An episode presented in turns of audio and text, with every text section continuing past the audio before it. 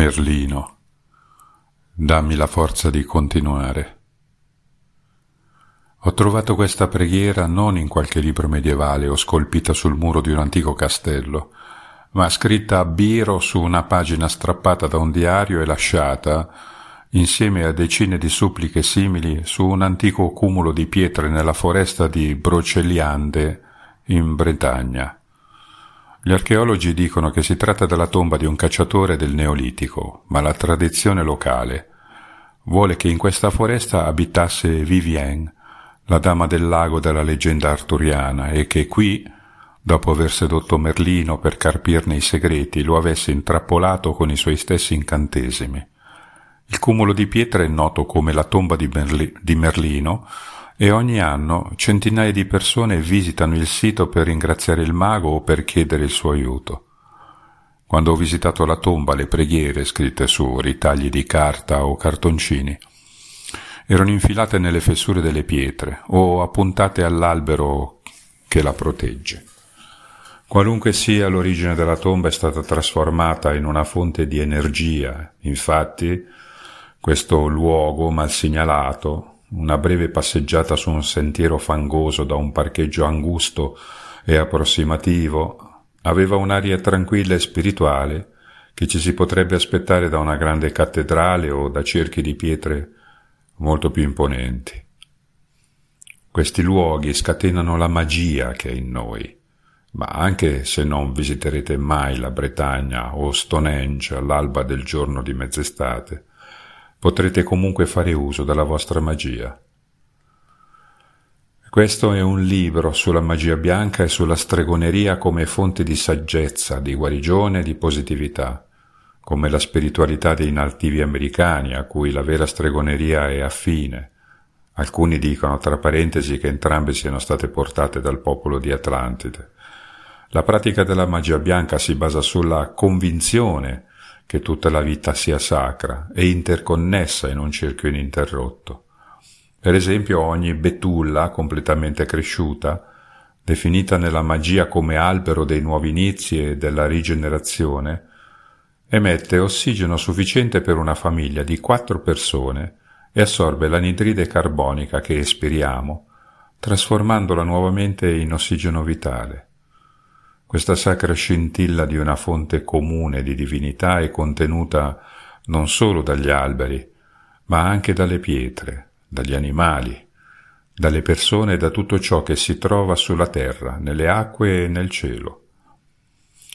Il nostro sé superiore, la nostra anima, è influenzato dai cicli del sole, della luna, delle stelle e del mondo naturale a un livello spirituale davvero profondo, Possiamo attingere alle loro energie per amplificare e ricaricare le nostre, come se attingessimo una riserva di energia cosmica, invece di dover ricaricare i nostri poteri dalle nostre dinamo separate.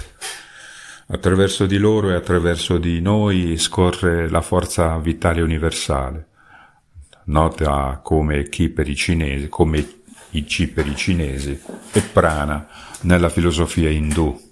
È una fonte, a cui possiamo attingere non solo o principalmente per esigenze specifiche, ma anche per l'energia, l'armonia e la connessione con gli altri, il mondo e il cosmo. È un'energia che può permeare in ogni aspetto del nostro essere.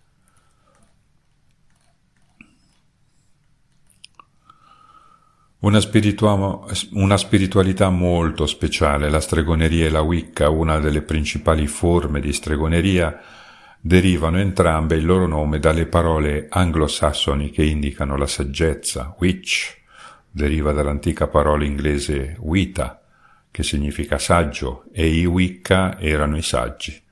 Si dice che la stregoneria sia la religione più antica del mondo, è la religione sciamanica indigena dell'Europa che, nonostante le feroci persecuzioni dal XV al XVII secolo, è sopravvissuta nella tradizione popolare di molte terre e attraverso famiglie che hanno mantenuto vive le antiche credenze e il culto della terra e della madre luna.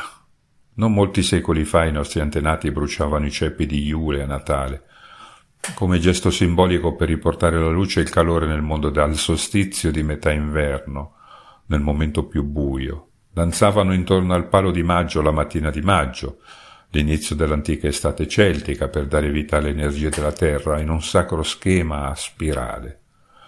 Questi rituali risalgono alla notte dei tempi e appaiono in forme simili in molte culture ed epoche diverse.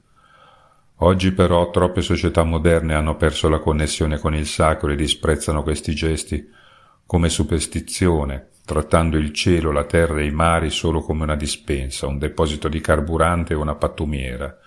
Un tempo le cose erano molto diverse, come spiegava Alce Nero, lo sciamano Siu.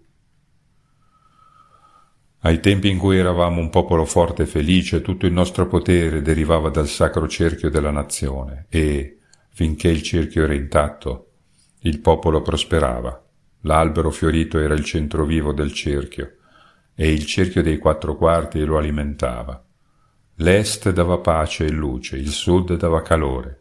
A ovest gli esseri tonanti davano la pioggia e il nord, con il suo vento freddo e potente, dava forza e resistenza. E così la terra veniva rispettata come madre sacra, indis- dispensatrice di vita e di raccolti, nel cui grembo tornavano i morti. Non è un caso che la ruota di medicina Siu e la ruota celtica dell'anno siano così simili nella formazione e nello scopo, collegando tutta la vita ai cicli della natura. Quindi se vogliamo usare la magia in modo positivo, dobbiamo ricordare che essa comporta responsabilità e benefici.